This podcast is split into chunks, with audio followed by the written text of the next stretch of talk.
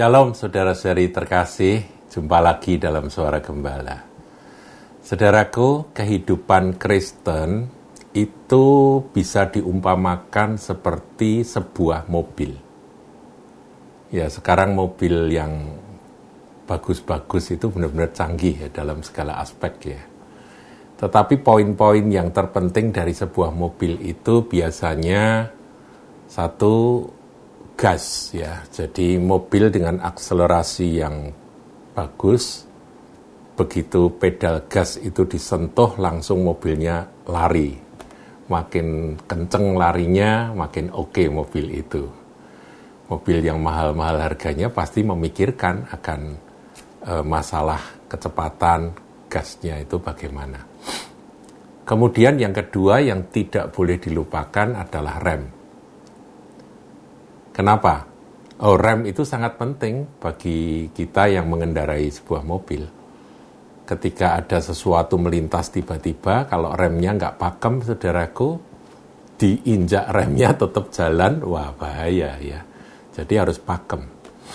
Tapi selain itu juga suspensi apa itu uh, per-pernya, kemudian uh, kestabilan dari bodinya, yang kalau misalnya dalam kecepatan tertentu mobil itu harus berbelok dengan cepat, ngepot, tidak sampai terguling dan sebagainya, itu juga merupakan poin yang penting bagi sebuah mobil yang bagus.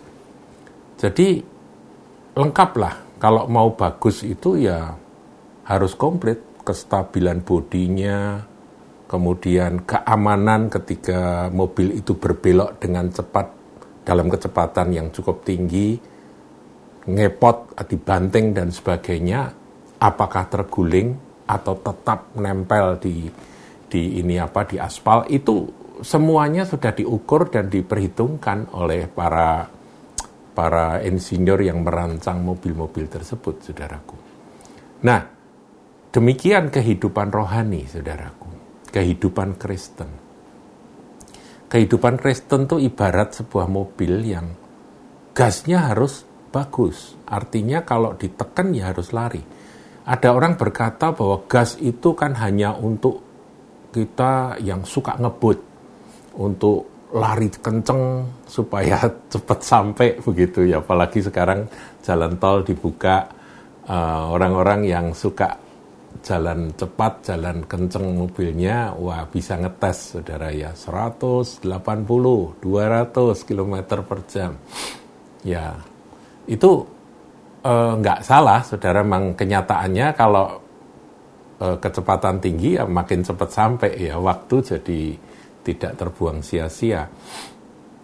Tetapi sebetulnya gas itu juga untuk keamanan saya jelaskan begini, saudara. Ketika kita harus melarikan diri dari ancaman, misalnya ada truk yang blong, remnya dengan kecepatan tinggi mau nabrak mobil kita, kita harus banting setir dan kemudian kita harus cari celah, kita lari secepatnya ke arah yang kosong misalnya.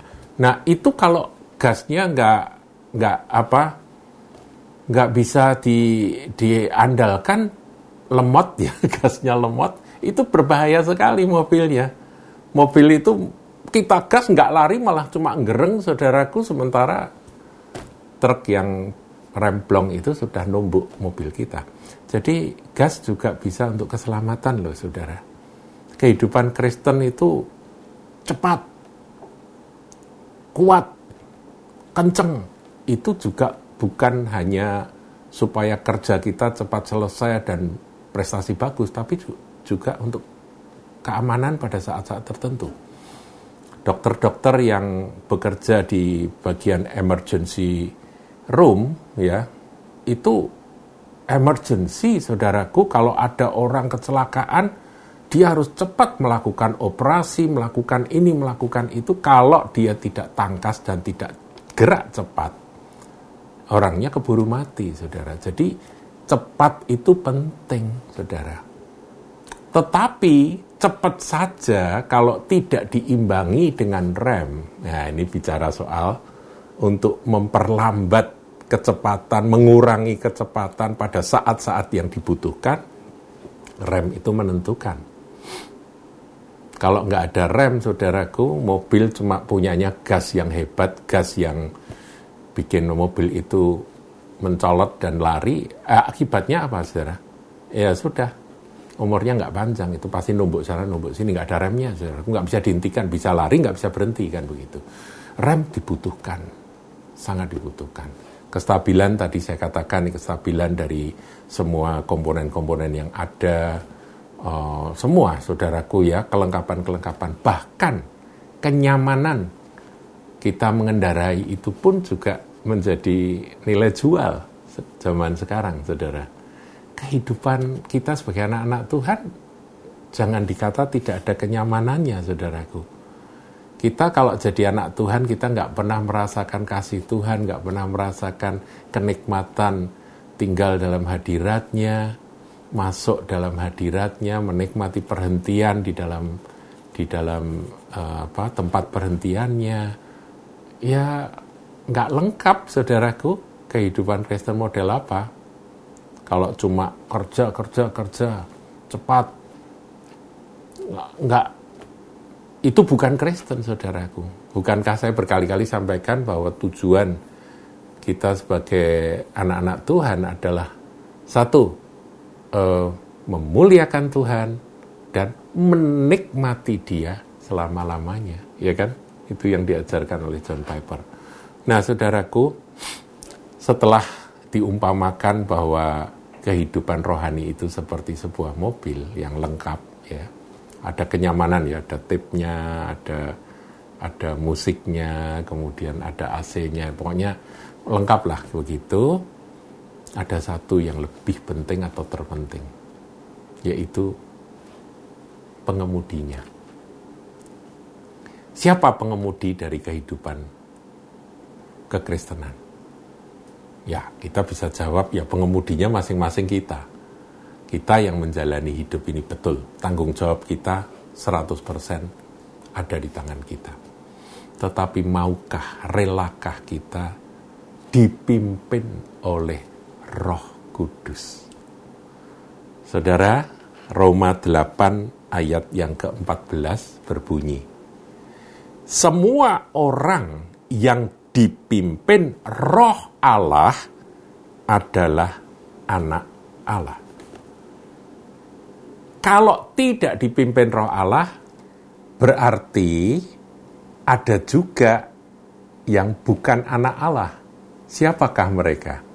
yaitu mereka yang hidup meskipun ngakunya Kristen tapi tidak dipimpin oleh roh Allah. Sederhana kan saudara pengertiannya. Jadi kita yang pegang setir kehidupan Kristen ini, kita ini perlu dipimpin oleh roh kudus. Nah, ada seorang hamba Tuhan berkata, seorang anak Tuhan yang benar yang dipimpin oleh Roh Kudus adalah orang yang bisa bergerak menurut Roh Kudus, bekerja bersama dengan Roh Kudus, artinya dipimpin oleh Roh Kudus, dan mengakhiri atau berhenti di dalam Roh. Jadi, memulai di dalam Roh, mengerjakan di dalam Roh, dan berhenti mengakhiri di dalam roh. Saudaraku, ini kata-kata bijak sekali. Memulainya dengan roh, tapi surat Galati berkata, engkau telah memulai dengan roh, tapi mengakhiri dalam daging. Jadi bukan saja memulai, mengerjakannya harus terus dipimpin oleh roh. Jadi seperti kita ini naik mobil, kita keluar dari garasi itu Roh Kudus menyertai. Nah, di dalam perjalanan misalnya dari Semarang menuju ke Yogyakarta begitu. Dalam perjalanan dipimpin Roh Kudus sehingga kita nyetirnya itu benar aman, benar dan kapan harus ngerem, kapan harus ngegas, kapan harus banting kiri, banting kanan, ada yang mimpin, ada yang membimbing. Dan tiba waktunya kita juga harus berhenti. Saudaraku, ada yang berkata begini, gerak bersama roh kudus itu haleluya, sukacita, menggairahkan. Bekerja dengan urapan roh kudus itu dahsyat sekali, indah sekali. Benar, saudara. Tapi ada satu kata, apakah Anda siap untuk berhenti ketika roh kudus berkata stop? Ini juga merupakan satu pelajaran tersendiri, yaitu berhenti karena Roh Kudus yang berkata cukup. Saudaraku, hikmat di dalam Roh Kudus itu yang terpenting. Kita nggak bisa berkata bahwa ini lebih penting dari itu, itu lebih penting dari ini. Nggak bisa, saudaraku. Semuanya harus dipimpin oleh roh. Roh akan memimpin kita yaitu dengan terang firman-Nya. Tuhan Yesus memberkati.